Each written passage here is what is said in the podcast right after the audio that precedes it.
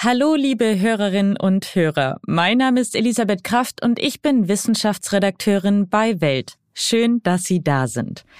In unserer heutigen Folge, da fragen wir uns, wie gefährlich es ist, Gott zu spielen. Denn wir wollen wissen, sind genetisch veränderte Tiere nun Fluch oder Segen für unsere Welt? Außerdem finden wir heraus, warum zahlreiche Vorgesetzte inkompetent sind. Aha. Zehn Minuten Alltagswissen. Ein Podcast von Welt. Wann genau das Leben auf der Erde entstanden ist, das ist noch etwas unklar. Aber wahrscheinlich ging es schon sehr bald nach der Entstehung der Erde los. Und zwar mit Einzellern, die ohne Sauerstoff auskamen. Richtig rund ging es dann aber mit der kambrischen Explosion vor 540 Millionen Jahren. Dabei entstanden die ersten Vertreter fast aller heutigen Tierstämme. Seitdem nimmt die Evolution ihren sehr langsamen Lauf und hat auch uns Menschen hervorgebracht. Und wir, wir sind nicht so richtig zufrieden mit den langsamen Schritten des evolutionären Wandels. Deshalb greifen wir seit ein paar Jahrzehnten selbst ein. Durch gentechnische Veränderungen versuchen Forschende, Tiere schneller und besser an unsere Bedürfnisse anzupassen. So entstanden beispielsweise Mücken, die gegen die Ausbreitung von Viren helfen sollen, Schweine, deren Organe in Menschen verpflanzt werden können und Schafe, die weniger Treibhausgase ausstoßen. Aber ist diese Entwicklung wirklich sicher und ethisch vertretbar? Darüber spreche ich heute mit Christoph Tenn. Tenn ist promovierter Tierarzt und beschäftigt sich seit ungefähr 20 Jahren mit aktuellen Fragen der Gen- und Biotechnologie. Herr Thien, könnten gentechnisch veränderte Tiere tatsächlich die großen Probleme der Menschheit lösen? Es gibt viele Ansätze mit Gentechnik an Tieren, äh, insbesondere eben im Bereich der Medizin auch, äh, wo es darum geht, äh, Tierversuchsmodelle zu entwickeln, also Tiere, die den Menschen ähnlicher sind, weil sie genetisch verändert sind, oder Organe zu züchten, die man dann für Transplantation verwenden kann. Oder auch in der Landwirtschaft, höhere Leistung, Resistenzen gegen Seuchen, ähm, hier gibt es viele Ansätze und das geht eben dann so weit, dass man sich auch überlegt, den Insekten gentechnisch zu verändern, die freizusetzen, damit sie sich in natürlichen Populationen ausbreiten und dort dann die natürlichen Insekten verdrängen oder sogar zur Ausrottung führen. Also da gibt es viele Ansätze. Es gibt viele Probleme, die man theoretisch lösen könnte. Und ob das jetzt äh, dann tatsächlich zum Ziel führt, ist eben je nachdem eben auch sehr unterschiedlich zu beurteilen. Am ehesten würde man ja wohl denken, dass im Bereich der Medizin hier neue Ansätze entwickelt werden. Aber auch da ist es so, dass man das eben dann von Fall zu Fall genauer betrachten muss.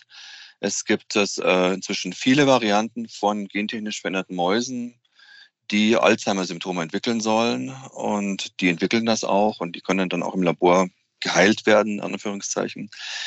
Aber das machen die seit den 1980er Jahren, aber das hat nicht dazu geführt, dass ein konkreter Nutzen entstanden wäre für Alzheimer-Patienten. Das Verhältnis von dem, was man machen kann und dem, was auch gemacht wird mit vielen, vielen Tierversuchen, steht oft in keinem guten Verhältnis zu dem, was man als äh, wirklich konkreten Nutzen dabei herausbekommt.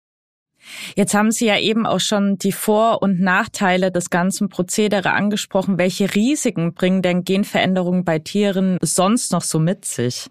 Zunächst mal ist ganz klar, dass ähm, die Risiken vor allem bestehen für die Tiere selber. Also klar, Tierversuche gehen mit Leiden und Schmerzen einher. Aber auch wenn ich landwirtschaftliche äh, Nutztiere, also Tiere, die für die Nahrungsmittelproduktion vorgesehen sind, verändere, besteht auch für diese Tiere ein erhebliches Risiko, dass sie gewollt oder ungewollt eben an Merkmalen dann ähm, äh, aufweisen, die sie äh, ungewollt auch krank machen. Und ähm, auch wenn sie nicht unbedingt krank werden von ihr, den Merkmalen, die ihnen eingebaut worden sind, besteht doch das Risiko, dass sie ungewollt genetische Veränderungen in sich tragen, die dann dazu führen, dass die Tiere auch gar nicht geeignet sind für die Zwecke, die man ihnen zugedacht hatte. Es gibt ein Beispiel äh, für, von, von Rindern, denen hatte man erfolglos per Gentechnik ein Merkmal eingepflanzt, dass, sie keine, dass ihnen keine Hörner mehr wachsen. Und dann hat man erst ähm, äh, viele Jahre später festgestellt, also mehrere Jahre, dann hat man erst mehrere Jahre später festgestellt, dass man dabei ungewollt auch Gene übertragen hat von Bakterien, unter anderem eine Resistenz gegen Antibiotika. Und das will niemand im Erbgut von äh, Rindern haben, egal was es dann letztendlich für Effekte geben würde. Und man kann ja sagen, glücklicherweise wurde mit den Tieren noch nicht gezüchtet. Die wurden also Journalisten vorgestellt als ähm, ein Projekt, das sehr erfolgreich abgeschlossen worden ist mit gesunden Tieren. Äh, und als man das dann bemerkt hat, ähm, äh, sind äh, auch bereits die ersten Nachkommen da gewesen. Aber man hat noch nicht versucht, mit diesen Tieren tatsächlich im großen Maßstab zu züchten. Hätte man das gemacht, wären rasch einige tausend Tiere von diesen genetischen Fehlern betroffen gewesen und hätten dann das Schicksal geteilt von den Tieren, die man da auf der Weide gehalten hat. Die mussten getötet werden. Die waren so in der Art und Weise eben nicht für den Zweck einsetzbar, für den sie gentechnisch verändert wurden. Und insofern ist es wohl besser, traditionelle Verfahren zu verwenden. Also zum Beispiel dieses Merkmal der Hornlosigkeit bei Rindern. Das könnte ich auch mit normaler Zucht, äh, konventioneller Zucht erreichen. Ähm, da wäre dann wahrscheinlich dieses Verfahren besser geeignet, weil man ähm, weniger Ungewissheiten und weniger Risiken hat. Würden Sie denn sagen, diese ethischen Bedenken, die ja auch viele Kritikerinnen und Kritiker haben, ist der Nutzen des Ganzen größer, also so, dass man das hinten ranschieben könnte oder sagen Sie Stand jetzt eigentlich nicht? Im Moment, muss man leider sagen, ist die ganze Entwicklung sehr stark getrieben von ökonomischen, kurzfristigen ökonomischen äh, Erwartungen. Ähm, es wird immer behauptet, man könnte damit Probleme lösen, aber letztendlich, wie so oft im Leben, geht es eben darum, womit kann ich kurzfristig ähm, äh, Profit machen. Und da glaube ich, dass eben Missverhältnis, ganz deutliches Missverhältnis vorliegt, dass viel mehr Tierversuche gemacht werden, als eigentlich ähm, gemacht werden sollten, dass auch Merkmale verfolgt werden, wie zum Beispiel Tiere, die besonders viele Muskeln entwickeln, ähm, die dann irgendwie an diesen Muskelpaketen regelrecht erkranken auch, weil man sich denkt, damit kann man eben kurzfristig Geld verdienen. Und ähm, das müsste man korrigieren. Man müsste den Rechtfertigungsdruck auf die Wissenschaftler ganz klar erhöhen. Ähm, man müsste ähm, sich gesellschaftlich viel stärker darüber verständigen, welcher Fortschritt sinnvoll ist, welchen Fortschritt will man eigentlich, in welcher Zukunft wollen wir leben. Und all das ist bisher nicht wirklich, nicht, nicht gut gelungen. Es gibt eben eine Eigendynamik in der Forschung, viele, viele Tierversuche, viele mögliche Ansätze, wenig davon, wenn man sie näher anguckt, sind wirklich sinnvoll. Es gibt keine umfassende Technikfolgenabschätzung, wo man da hinkommt, wenn man das alles machen würde. Wie würde sich das auf die menschliche Gesundheit auswirken, auf die Umwelt, auf den Tierschutz? So etwas ist bisher in der Politik nicht durchgedrungen, dass das dringend notwendig wäre.